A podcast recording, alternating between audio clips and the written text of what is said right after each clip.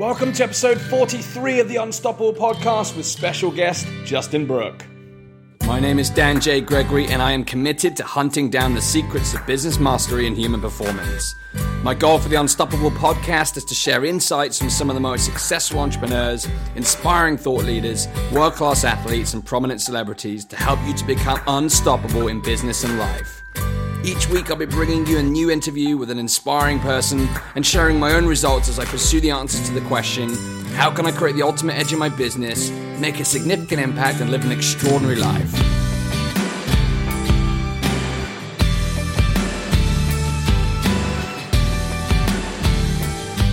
Welcome to episode 43 of the Unstoppable podcast and part two of the three part mega business series. Last week, we heard from Daryl Urbanski and learned the formula for creating a seven figure business. Part of the formula that Daryl shared is T times C equals money, where T is your traffic and C are your conversions.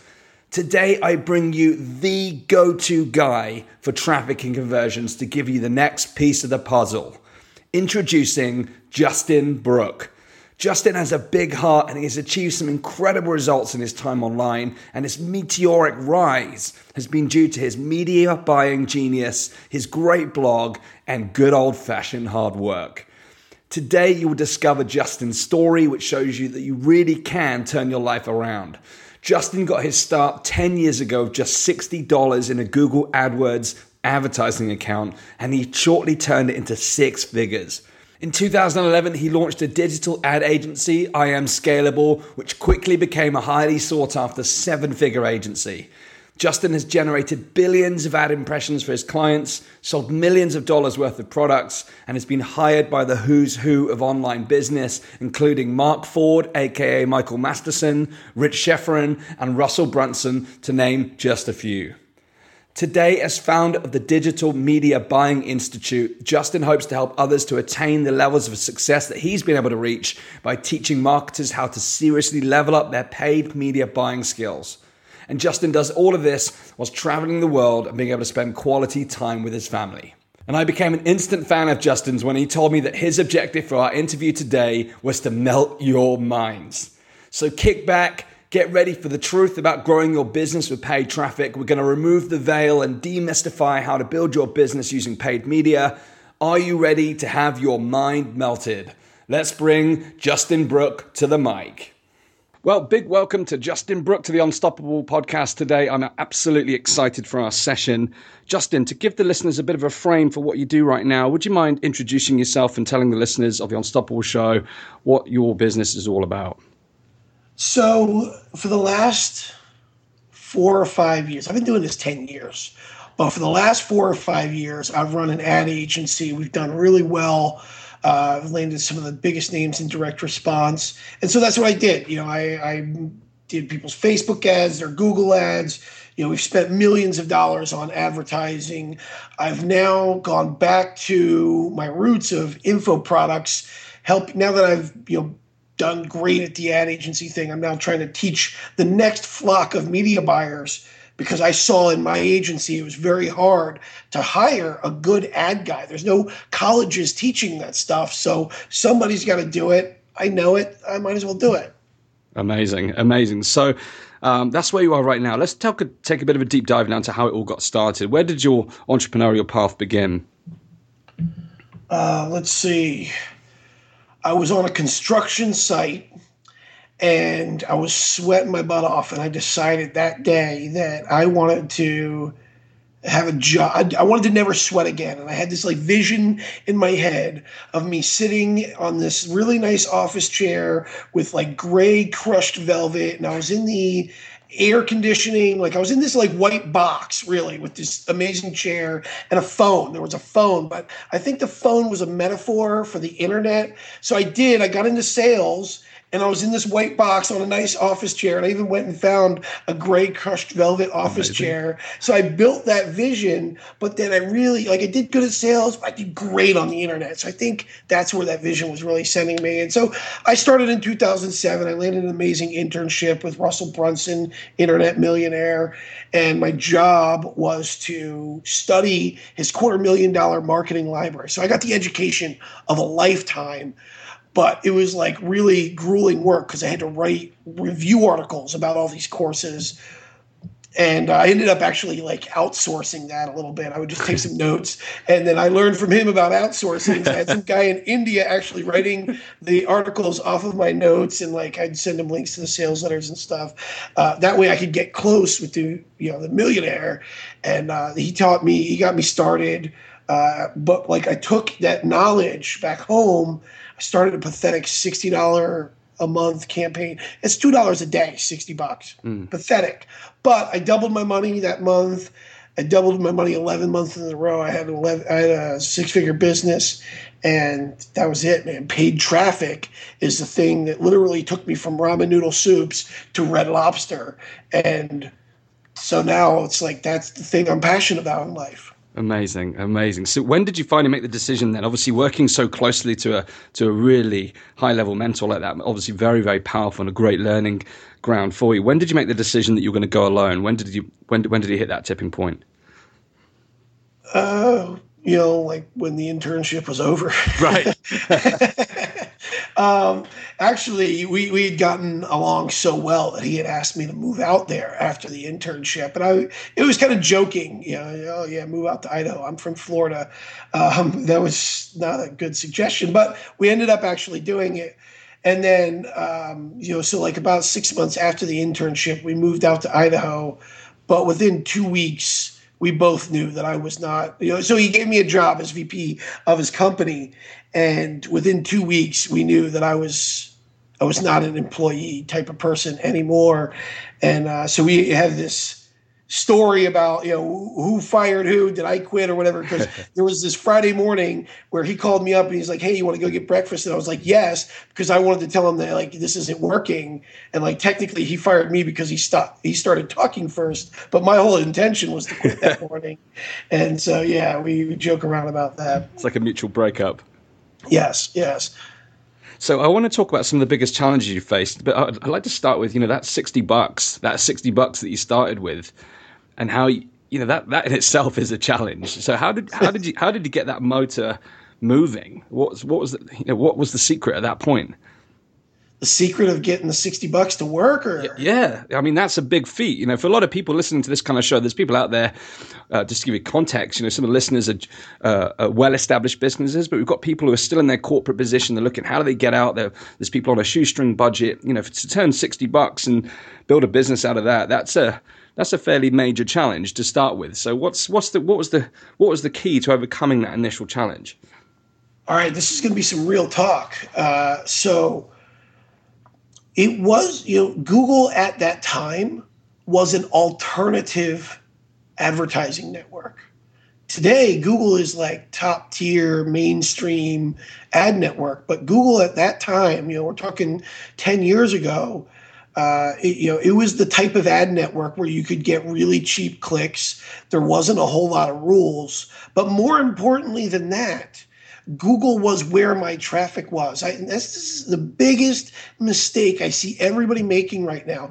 Everybody is on Google and Facebook advertising because that's like what the popular thing is. That's not how you should be thinking about it. You need to be thinking, where is your traffic? So at that time, I was selling a Joomla video course. Joomla is a software very similar to WordPress, helps people build websites. And the problem with Joomla is especially back then, if you wanted to learn how to use it, think about this. Imagine if you had to try and learn WordPress by reading a book but not just reading any book, reading a book that was designed by the programmers who wrote WordPress. It was the driest, most excruciating reading of my entire life. Okay.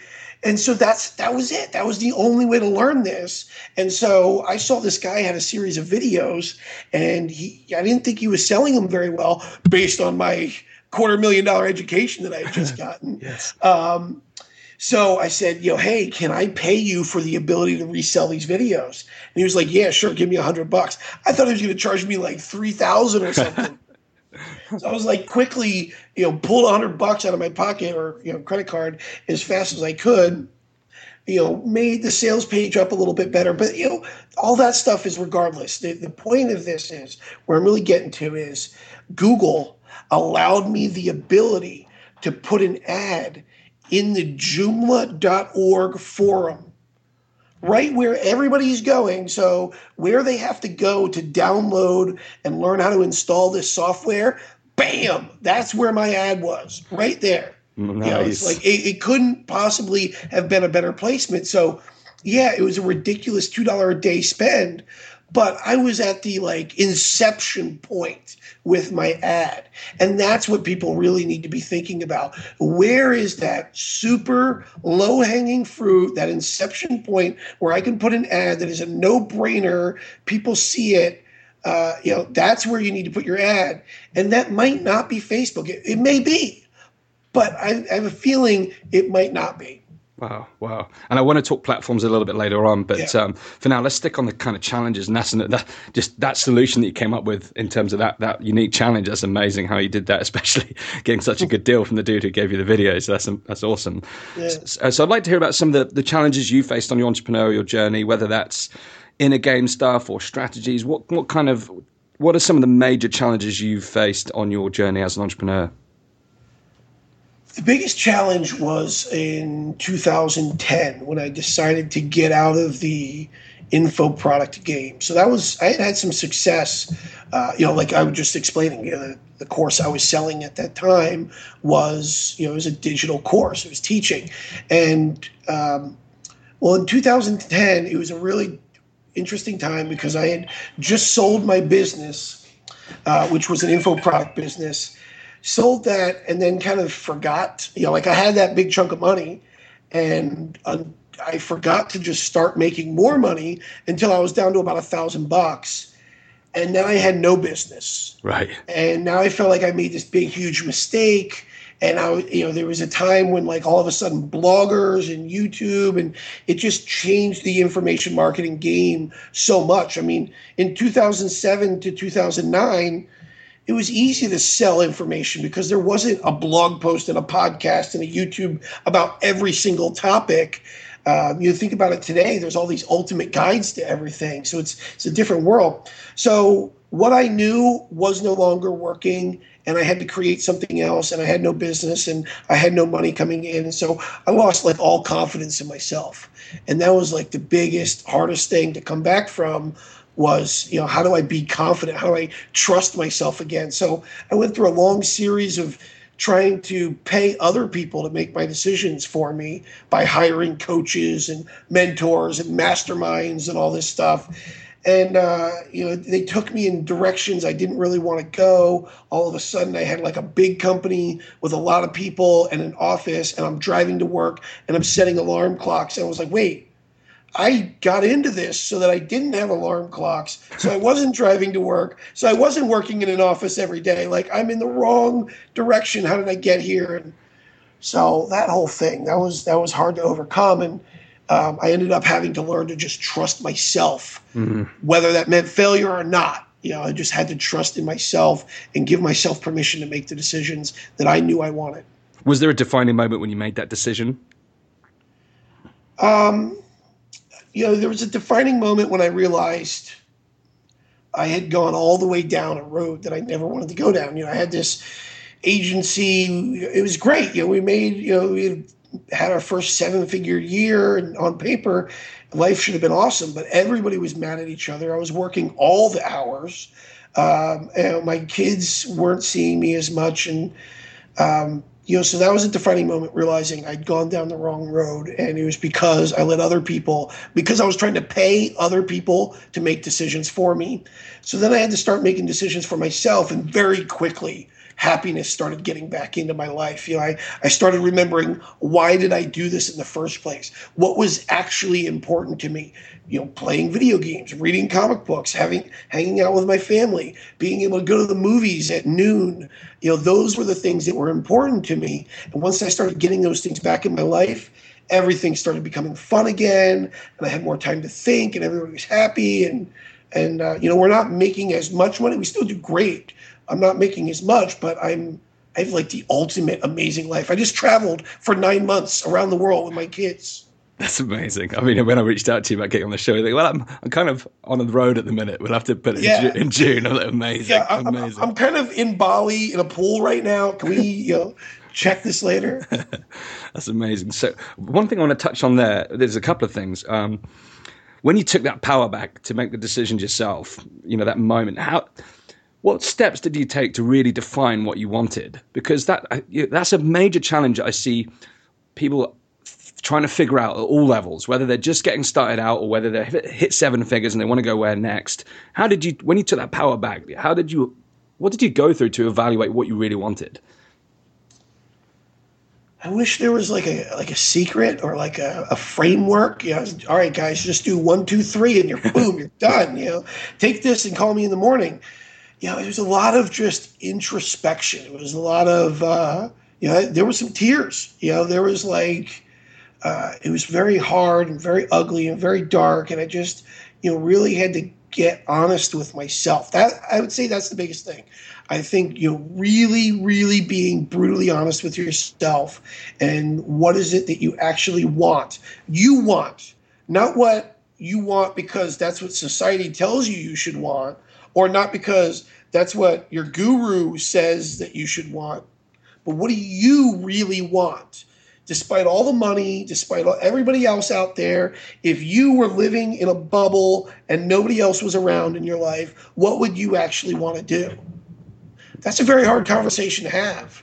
Mm. And um, that's what led me to uh, the promised land, I guess they'd say. That's, that's where the power is. I mean, this just hearing you talk about the, the concept of happiness as well, it just took me somewhere because a couple months ago I'd been working flat out and I went down to the beach. Um, where I live is a couple, about three, four hours away from the beach. It was a bit of a trek, although no trek in the UK is anything like some of the treks I've been on in the US. Um, but it, it took, you know, we had this four hour trip to the beach and I sat there and I did my journal. I do a daily journal, and I, I just changed the questions. I mix it up. Uh, and one of the questions was, "What am I happy about right now?" And I just had this mental blank. Here I was at this beautiful beach, the sun shining. My girlfriend was there. You know, the sound of the waves. I was like, I cannot answer the question, "What am I happy about?" You know, mm. I've been I've been in that war, working so hard that I'd forgotten the things that made me happy. So I changed the question to, "What am I?" what could I be happy about? And all these things came out, and mm. it, made me realize some of the little things are missing. You know, I'm a big rock and roll fan. I wasn't even listening to music anymore. You know, so now every morning I've got the tunes on to get fired up for the day, and it's just like, gosh, how did I get so warped out? You know, into that in that zone. But it happens. You know, you focus, you focus, you focus, and all of a sudden you hit that moment. And it's like, wow, this isn't actually what I want.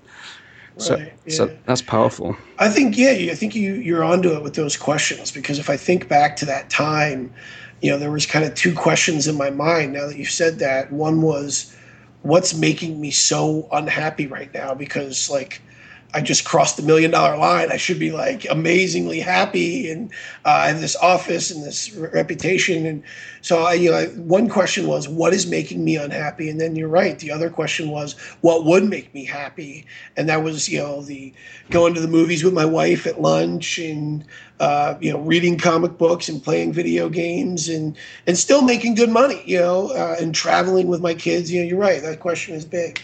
Awesome, awesome. And, and what have been some of your proudest moments on your entrepreneurial journey today? Proudest moments, um, watching my wife become a CEO. That's very cool. So she started in our business as pretty much like she would make my ebooks pretty. Um, so she was a teacher when I was starting. And here I was trying to live this internet lifestyle. I had already started to make some money. And I had to drive her to work every morning at 6 a.m. So here I am, still waking up to an alarm clock, still driving a car to a job every morning. And so every morning I would tell her how much money I made while we were sleeping. And I knew that would eventually get agitating enough to make her want to quit her job. And I said, How much do I got to make in order for you to quit her job? And so she threw out that number, and I went like, you know, Rhino getting to that number, and she came to work with me. And you know, she originally just started as like help, literally you know, helping to make my ebooks prettier uh, because she had a Mac computer and she could make PDFs better than a PC could. But now she has blossomed into literally like running my company and her company, and I'm pretty much just a salesman now. I, I, write the blog post, I do the YouTube videos, but she runs the company. She hires, she manages, she thinks of all the strategy. You know, it's very cool to see that happening now. It's amazing that you have that opportunity to grow together. I think as well, and uh, and enjoy that process. Yeah, yeah. So um, before we get into kind of the meat, I really want to get into kind of the meat of what uh, my goal for this really is. I would like to demystify traffic and con- conversions because uh, I used to work in financial services, and there's all this jargon, all this there's like this veil of confusion within the whole thing, which kind of mislead. It doesn't mislead the end user, but it makes it very hard for people to really understand what's important. I, f- I feel that traffic and conversion still has the there's, there's that element about it. There's this mystique. There's this veil, and it's very people kind of overcomplicate what could potentially be quite a simple process. So I want to get into that, but before we do, what is your vision for the future of your business now and where, where you are right now? My vision is I have come to terms with myself that I'm not a long term guy. I I'm a flipper. I don't like to build a company and then keep scaling it. Like once I figure out how this thing makes money and kind of grows, I'm done with it. Mm. Like the moment it's has a glimmer of success, I get completely bored with the idea and I will at that point then start sabotaging it so that I can make it better again. That, that's weird, right? But mm. that's the kind of honesty I have with myself. So I realize now that the future of my business is having a core team that can help me build up a business and sell it very quickly. The moment it starts getting into that point of scale when when an investor would be like really really excited in it, that's when we sell. We're not I'm not going to be the kind of guy who builds a company, scales it all the way up and then right before it starts dropping, then I'm going to sell it. That's just not me. Mm. That's another guy and that's cool that that's his thing, but me you know so like i'm building up this new business right now and the moment it reaches about 500000 annual revenue i'm going to sell it to somebody for you know, a million bucks or as much as i can and then i'm going to build another one and i'm going to do it again and i'm going to build another one and i'm going to do it again. I believe with the right core team i can do that every six months and you know have just five people and i've worked out all my margins and everything. It makes me a great lifestyle and it allows me to pay the people on my team a great income as well and have a lot of fun and do a lot of different things. So that's the future of my businesses building and flipping businesses quickly awesome and if, and if you take the kind of the essence of all the work that you've you've you've been involved with to date and where you're going right right now what would you say is kind of like what's the essence of what you're about what do you want people to know you for yeah, it's changing a lot. It used to be I want people to know me for traffic, and I did great at that. You know, I mean, you're you have me on your podcast right now because I'm the, I'm the traffic guy millionaires recommend. But um, so I got there, I won that goal, and I'm like, uh, I want another goal now. You know, and so I guess what I really want is uh, to be known for being a great father. You know, that's that's going to be important to me. Um, I want to be known for having amazing discipline and uh, for biohacking. But there's a lot of challenges I have to overcome in, in biohacking because I'm obviously overweight. Uh, but those type of things I'm very passionate about, uh, about nootropics and, and uh, other things like that. So that's where I'm trying to go. That's that's where I want people to know me for later on is my obsession with productivity, my obsession with efficiency. Those are the things I want to be known for. Amazing, amazing. Cool. Um, okay, so let's let's dive into the meat of it then. So, demystifying traffic conversions, paid media. There's a lot of solo entrepreneurs who listen to this uh, this this podcast, and the age old problem of getting people to see your stuff, to get attention in the crowded marketplace, you know, all these different platforms you've got available to you now. How can we break it down? What are, what, are, what are the basics? What are the fundamentals? What are the most important principles that people need to know to grow their business and to gain traffic and, and to maximize and optimize their conversions? The, the first thing that people need to change in their mindset towards traffic and conversions is you said. Everybody thinks it's mystical or there's a secret or you know there's some tool or idea or like something is going to help them crack the code. It's never going to happen. buying media is nothing more than science and math. Literally, that's all it is. It's not magic. It's not mystical. There's no secrets. If ever there was a secret, the secret is it's just science and math.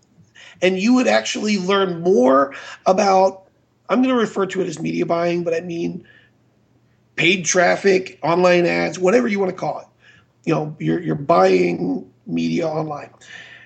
The secret to you would learn more about media buying by reading a book about poker than you would by most of the courses that are out there about paid traffic. And what I mean by that is in poker, you learn to not be emotional about the money that you push into the pot. And for media buyers, the money you push into the pot is the money you push into the ad network. You cannot be emotional about that money. You need to get to a point, whether you got to fundraise or borrow money or get a second job, whatever you got to do, you need to be able to have a bankroll that you can put in the ad network and be completely unemotional about the way that you use that money because that money is now a tool. It is not yours anymore. So that's one thing that you learn in poker. The other thing you learn in poker is about odds and math and counting. Like if you really learn about poker, those guys are mathematicians more than they are poker players. The reason they win big money at poker is because they're doing calculations in their head really fast all the time. You know, hours on end. And that's all I do. You know, so for me, when I think about a funnel, you know, I'm thinking, okay, well, if I buy a thousand clicks and clicks cost me on average 50 cents, that means it's about 500 bucks I'm going to spend. So in order to make my 500 bucks back, okay, well, I have a sales page. Well, I can kind of guess that maybe I'm going to have about a 1% conversion uh, because that's kind of what everybody usually has is about a 1% conversion. So I'll start with that number. So that means that if my price is $49, in order to get a 1% conversion, that's 100 clicks with one sale. You know, you do the percentage, that's a 1%.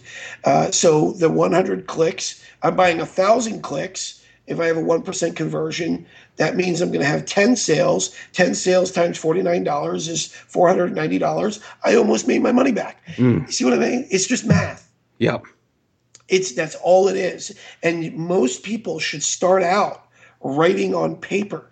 You know, when you're designing your funnel on the whiteboard, this is another huge mistake everybody's making. They're putting these elaborate funnels together and then they're spending 10,000, 25,000. I've seen ungodly numbers of these people spending all this money on these famous guru funnels and whatever.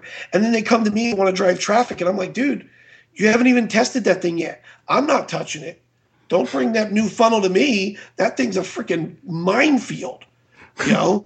and then they want to spend five thousand dollars with me and make five hundred thousand. I'm like, dude, it just doesn't. The, the math doesn't work that way.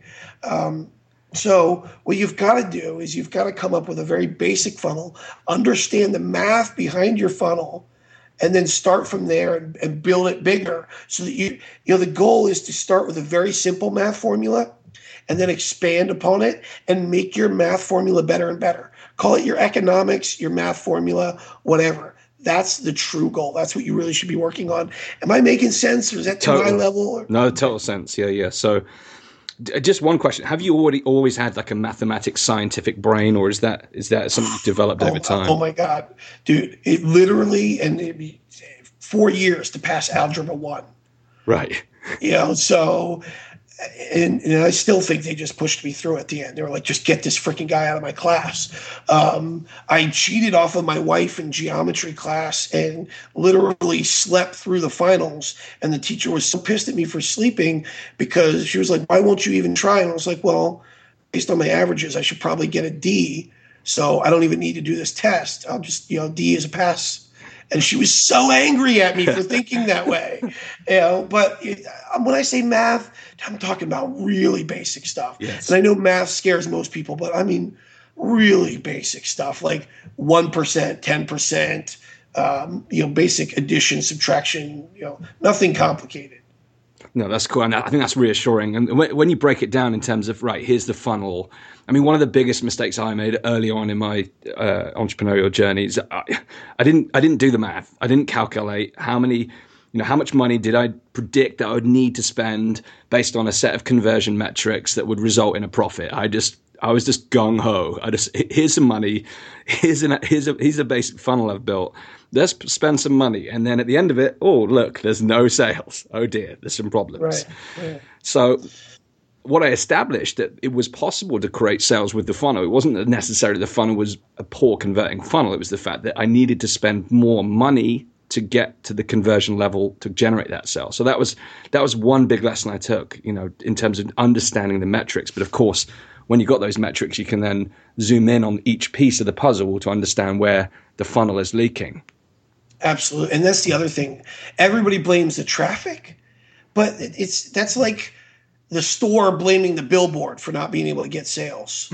you know, it's like you at the cash register are the one in the store. The billboard's job is only to get people to walk in the door. When that person is in the door, that's when you can make the sale. And that's what I explained to all my clients. It's like, look, I'm an ad guy. There's certain things I can do on my end. Like I can target the right people. I can help get your click prices down, but when I send that person to you, it's your job to make the sale, not mine. I cannot physically do that. Your funnel, your landing page is what's going to create the conversion. And everybody's always like, oh, I spent 500 bucks on Facebook. Facebook doesn't work. No, Facebook works. It's your funnel that doesn't work. Absolutely. And what, what are some of the biggest mistakes you've seen then in terms of those, the, the funnel, like the funnel leaks or the funnel you know where the salesman hasn't shown up to do the job. What's the what's the what's the biggest leaks in the funnel that you see? Oh man i just wrote a very controversial article that like took a life of its own. I'm still answering questions about it. I wrote an article about why using a squeeze page is like burning your money. And i explained the math behind using a squeeze page in your funnel. For some people it's great. I would not be able to sell my services or my consulting without a squeeze page because it's like a $10,000, $15,000 and more uh, purchase. You're not going to drive a Facebook ad to a $10,000 sales page. It's not going to work. But a lot of my clients who are selling a $49 product or a $100 product or a bottle of pills, putting a squeeze page in front of that decimates the math formula. It, it just puts you in such an uphill battle. And everybody was commenting about, well, yeah, you could follow up with them and you could do this and you could do that. And what if I had this amazing squeeze page? Like, yes, you can break the math formula and make it work. But why work that hard?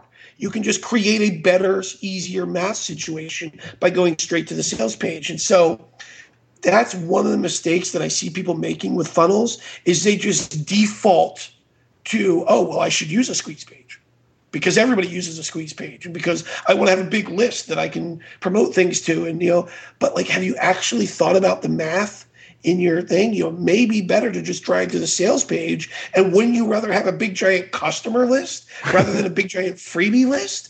You know, and so people still it's like a very that concept is still like melting people's minds and i'm trying to help people understand it but that's like the biggest thing is they're not understanding that they you don't have to just use the same funnel everybody else is using. You can create a right size funnel that matches you your business your market your offer and makes your your using the right size funnel you could just very easily have a profitable campaign instead of having to, instead of having to work hard. That's awesome. And the other thing is, it's, it's, it seems to be quite short sighted because, you know, I've been to plenty of different content or sales pages where the content was amazing or the sales page was amazing. I didn't buy necessarily, but I still ended up on their list via a different channel because I was blown away with what they had. It just, it doesn't, doesn't mean it has to be in that one instance where the squeeze page, you know, destroys the mass, as you say uh, I think it comes back to that poker mentality. It's the fear-based mentality that if you don't put that page there, then all of a sudden you've lost the opportunity of that single lead. But actually, if you do a damn good job on the sales page, even if they don't buy, they're going to come back and find out more about what you do.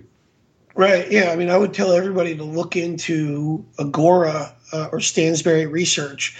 You know, this company has 750,000 people on their list, but they're all buyers you know and so when they run a webinar they make millions instead mm-hmm. of when they run a webinar they make 25000 or 100000 or what most people are bragging about in the internet marketing circles they run a webinar they make $3 million in 24 hours You know, so that's the power of having a giant customer list. And you know, sometimes you need a squeeze page. So yes, the, it's just it's about the math. I can't say it any other way. So what's what's the key to attracting a buying audience? What's that? What's the key to attracting a buying audience? Uh, it's breaking up a little bit. You said the key to finding a buying audience. Yes. Yeah. Yeah. So here's my thoughts on that. Everybody buys. Like you know, there's like you know, I don't want to target non-buyers. I only want to target buyers. If you think about it, everybody's buying stuff. Everybody has a couch in their living room. Everybody has a TV in their living room. Everybody's buying groceries. Everybody's buying something. Okay, so you just have to figure out you know what are your people buying and why are they buying it? And and put yourself in that path of the money. And I, I, don't think there's any such thing as like non-buyer traffic or buyer traffic. And you know it's just a matter of how you create your offer. Did you put enough urgency and scarcity in it so that they would actually want to buy today? Because you could come up with a very good offer and they're just like oh wow this is amazing. I want to buy this someday but mm. that's the kiss of death when they mm. say, I want to buy this someday. You need to make it so that they want to buy it today.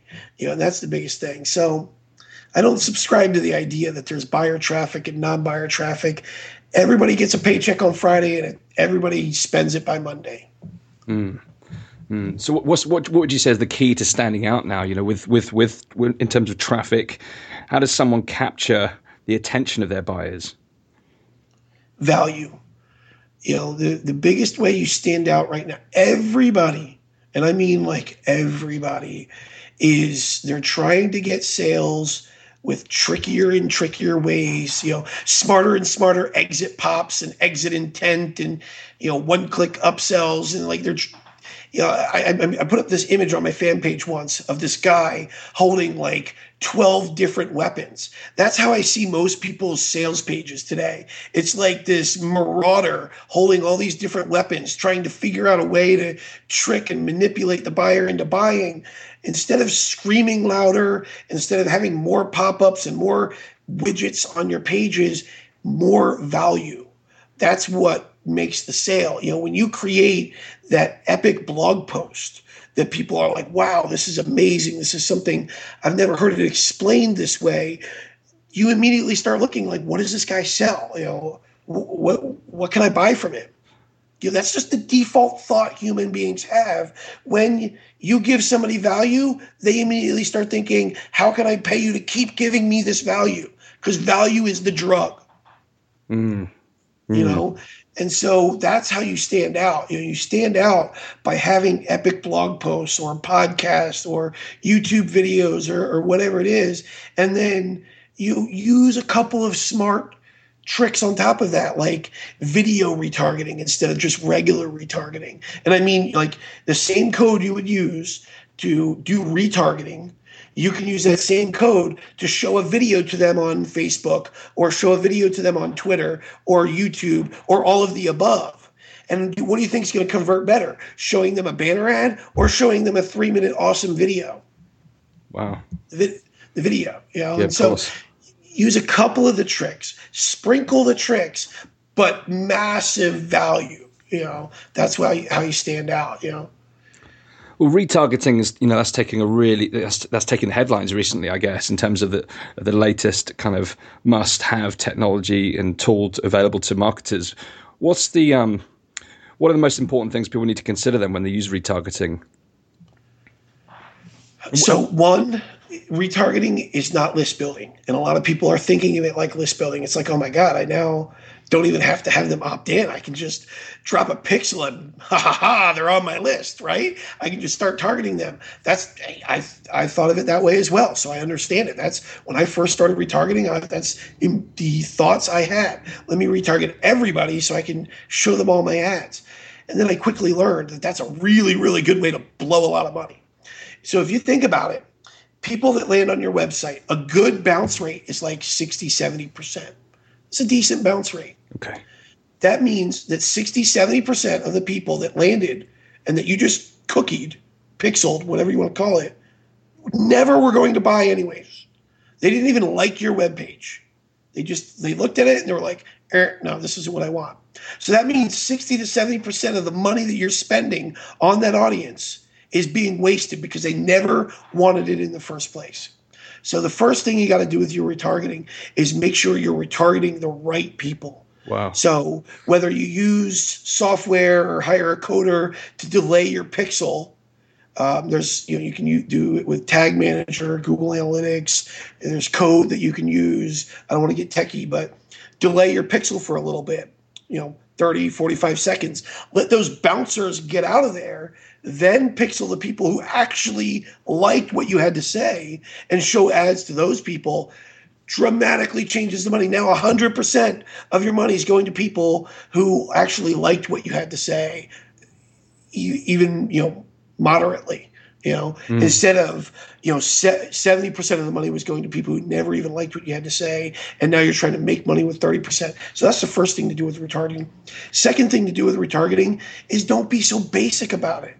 And I don't want to use the Ronda Rousey phrase, but there's a lot of people that are being that basic person about retargeting. They just have an ad. It's like, hey, did you mean to buy this product?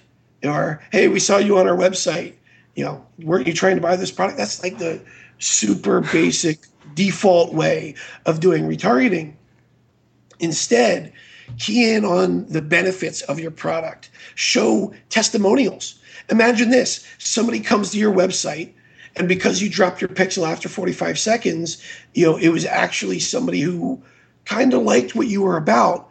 And then all of a sudden, everywhere they go, there's testimonials for you everywhere on the internet mm-hmm. because you're using retargeting. You know, um, that's better. That's much smarter. Smart. Yeah. And then start using videos. So they come to your blog and then, you know, they were on there for more than 45 seconds. So they liked it. And then all of a sudden they start seeing more content from you when they go to Facebook and YouTube and Twitter. And it's like, oh man, this guy is just value everywhere I go. He's giving me all this value, is all these cool things.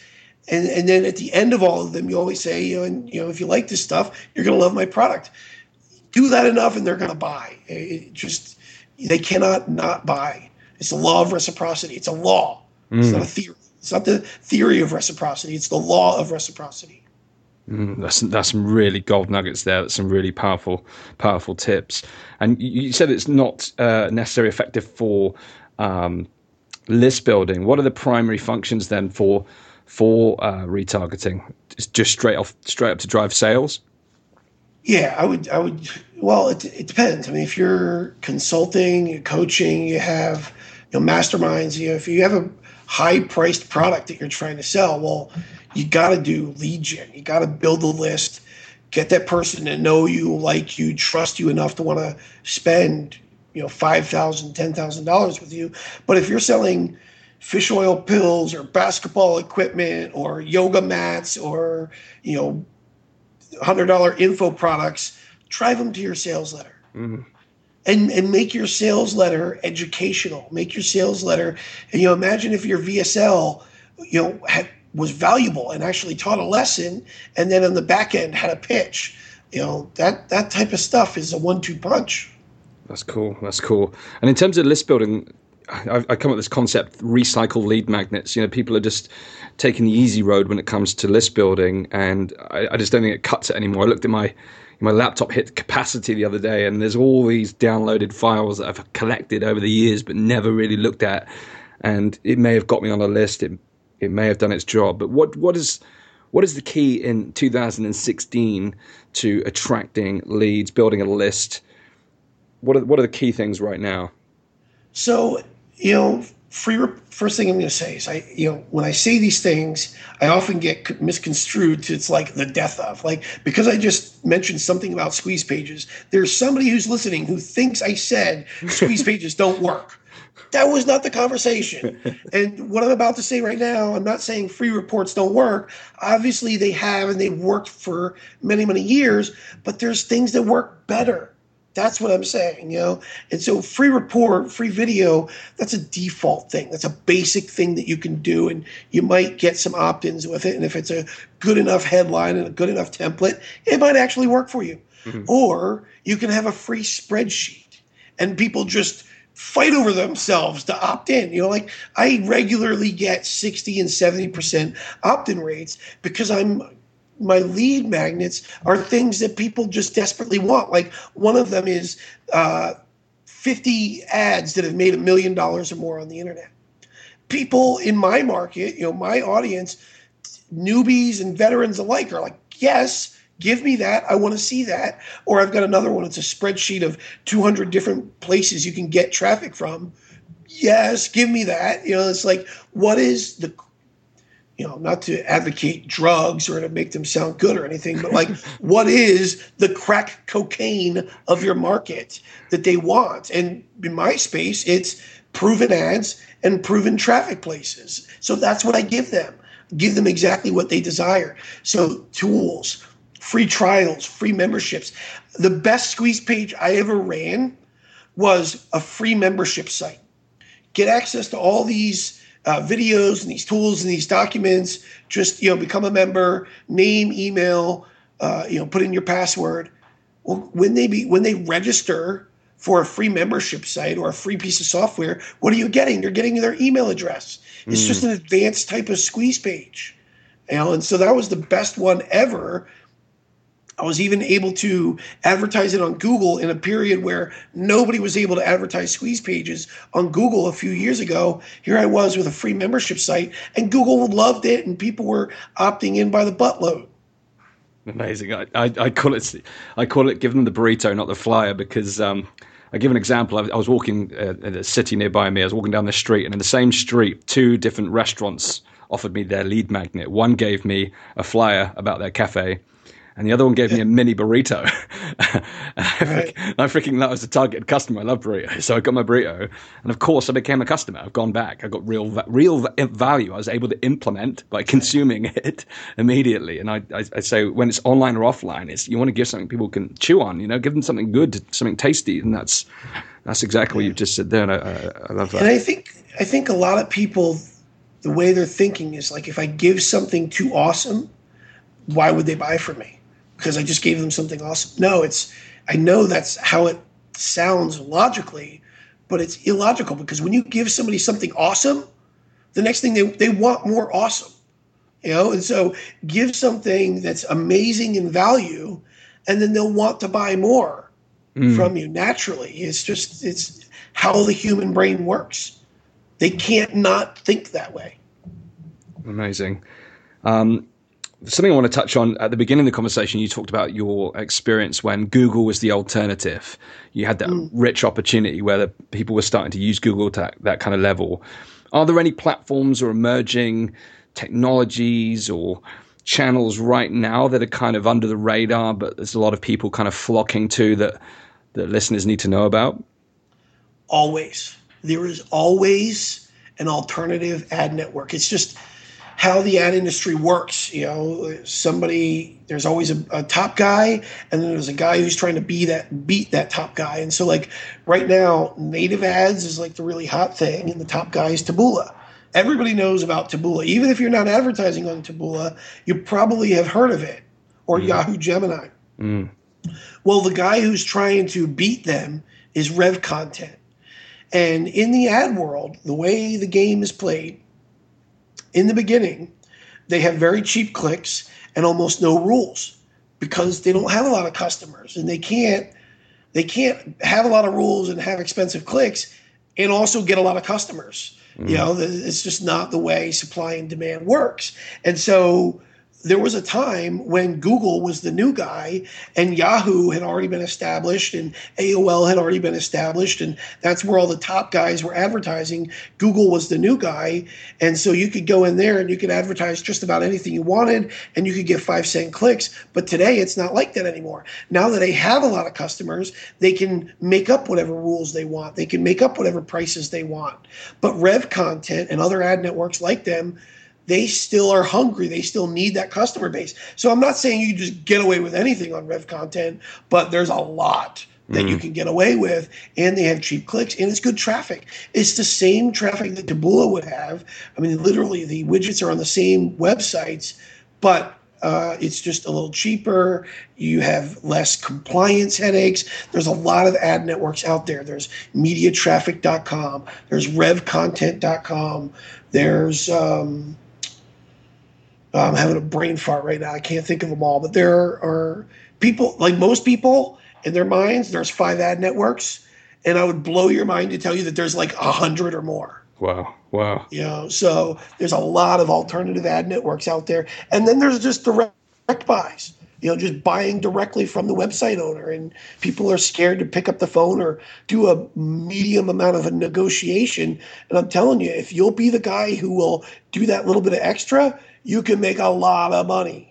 That's awesome. I remember back in the day watching Gary Vaynerchuk on Wine Library TV, and he literally in a live video. It wasn't live at the time, but he, it was pre pre live video. But mm-hmm. he on the video, he just picked, he just went on the web, googled googled a complimentary business on the phone, had right. a, had a conversation about a, a, deal they could be brokering, and within within three minutes, he had this opportunity. You know, because he had he had the brevity to go and do that. Exactly, and, and, and I remember that video, and he didn't say anything that was masterful or like advanced negotiation tactics or he just literally dialed and asked smiled and duh yeah. You know and nobody's doing that and it's it's literally that easily so many times like if i called 10 people right now i could almost guarantee three of them would just say yes because nobody's ever asked. Yes i mean a couple years back i remember when faxes were still around, people would say, just send someone a fax because they'll never expect a fax to come through. But the same is true of phone calls now. You get a freaking phone call, like, who's this guy? Right. Yeah. It's like, wow, that thing still rings. Yeah, exactly. So before we, uh, I've, got, I've got three final questions. But before I ask the three final questions, you, how important is diversification when it comes to traffic? Because you know, you talked about how you know, Google is now able to put all those rules in place and you might have that amazing funnel that you've set up, but then all of a sudden they change the game. How important is it for people to diversify their traffic sources? It's very important, but I would say it's like number three or four on my list. You know, first it's about where is the right traffic, and then it's about your math situation. Like those are the things that are actually going to get you to be able to spend money and make money back and then once you have that ability, once you start making some money in your advertising, you very quickly need to diversify because you know ad networks go out of business, they change their rules. Uh, the government changes their rules. There's a lot of different things at play, uh, you know, including just you know maybe people don't want to buy your offer anymore.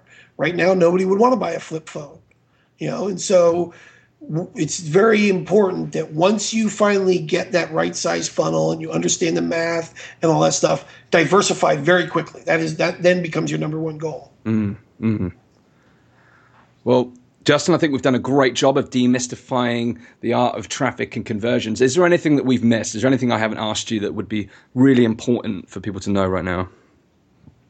Um, you know, real quick, I'd like to touch on something called I call the traffic hail mary and the traffic hail mary is how everybody's buying traffic right now. It's like they get 500 or a thousand or whatever they're comfortable with. Maybe it's 60 bucks. They get however much money they're comfortable with. And then they put it in the ad network. They put like one landing page. Maybe they have a sales page. So many times it's just their homepage of their website. They stuff a bunch of different targets in there. It's like this hope and pray mentality of buying ads it's not the freaking lottery. It doesn't work like that. It's not, you know, put your money in and then close your eyes, cross your fingers, and hope you make money back out. It's it's there's actually a science to it. And so the way you should be buying traffic is you have whatever your money is, your budget, spend twenty percent of it, and test Uh, different segments of the market, different ads, different landing pages. You want to be learning with that first 20% as much as you can, and then use the next 20% to verify what you learned to see if it wasn't a fluke and if you can actually recreate those results. And if you can, then spend the rest of your budget trying to scale that up. You know, be strategic and systematic with the way that you spend your money. Don't just lob the ball and hope somebody out there catches it. Awesome, awesome. Well, Justin and I were speaking before the show, and his objective was to melt our minds, and I think he's done that. There's been some amazing gold content throughout this session.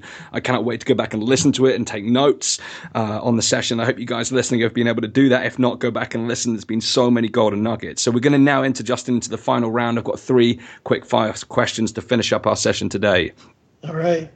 So number one is if you had to start from scratch, knowing everything that you know now, having learned everything that you've learned and made all the money, etc., and you were having to start all over again, which I guess in a way you kind of are with what you're doing right now. What would the yeah. what would be the advice that you would give your uh, self? Content. you know, focus on really good content and use a little bit of advertising dollars to help your content reach the right people. You know, it's like giving it a little bit of a spark, and you know that's that's the way to win right now. The way to win right now is not create the most epic squeeze page and try to spend as much money on ads as you can. The way to win is, you know, through content, use your money strategically to reach your audience and and and then they'll buy something from you. Amazing. the second question is what is the most impactful business book that you've ever read? second most impactful? The most.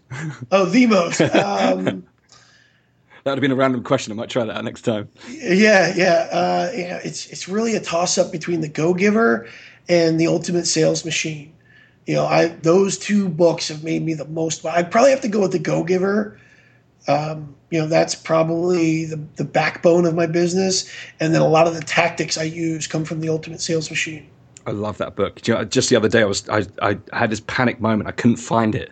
Uh, there was I, I, there's a specific chapter I wanted to go and reread. It's such a powerful book. Uh, yeah. I, I, didn't find it, but I managed to find. I did have it. I did have an e, e copy of it, but I couldn't find my my hardback. I was so upset. But uh, yeah, great book. Um, the final question, Justin, is what does it mean to be unstoppable to you? Unstoppable's in the mind, really. You know, it's for me it's about trusting myself and, and caring about what I actually want and not letting the haters phase me, not, you know, working for the haters. Um, that's being unstoppable. Like when you don't care what other people think, when you're not, you know, basing your decisions based on what society wants you to do, then you're unstoppable because who, who can stop you? Not your haters, not society. It's just you. Amazing. Well, Justin, I believe you are unstoppable. Thank you for unleashing your greatness on the show today. The final thing is how would the listeners find out more about your work, your new projects? How can they connect with you? Uh, the easiest way is just Google Justin Brooke. I've dominated like the first couple pages. Every other Justin Brooke in the world probably hates me. Um, you probably my my YouTube channel. Everybody loves that. So go on YouTube and search Justin Brooke Marketing. Um, You'll find you know, there's over 100 videos there. My blog, imscalable.com forward slash blog. Uh, that's where you'll find a lot of good stuff. Awesome. All the links will be in the show notes today. Justin, thank you very much for your insight, your incredible gold. Consider the minds melted. You've been a rock star today. Thank you so much for your time on the show. Thanks for having me. Well, my mind is melted. How about yours? As always, I'd love to hear about your own takeaways and insights on today's show. So please do come and leave a comment on the blog over at danjgregory.com forward slash 43. I'll be sharing my own insights on Monday's show coming up, where I'll debrief on today's interview and share even more unstoppable insights with you. So be sure to tune in on Monday and subscribe to the Unstoppable podcast to make sure that you never miss out on an episode. Also, be sure to check out Justin's new business, the Digital Media Buying Institute, over at dmbionline.com. That's dmbionline.com. All the links from today's episode can be found in the show notes. That's part two of the Mega Business Series complete. This mini series is all about giving you the tools to take control of your destiny by building your own profitable business online. If you examine how all of the top paid digital entrepreneurs structure their businesses, you will find that they all include a high value signature product, service, or coaching program as part of their overall business mix. I've just launched a brand new webinar where I teach you the exact five step process that the pros follow to design, create, launch, and sell out their signature offers. So be sure to check out my exclusive free training by registering now over at www.danjgregory.com forward slash webinar. I give you everything that you need to get started in this comprehensive instant access training. So claim your spot today at danjgregory.com forward slash webinar. Coming up next Thursday, we have part three of the Mega Business Series with Jody Jelas, where we're going to dive deep into how to create the most important components within your marketing funnel. But that's all we have time for this week. So tune in on Monday for the next episode of the Unstoppable podcast. Until then, go out there, unleash your greatness, build your empire, make your impact, and live your ultimate life. You are unstoppable.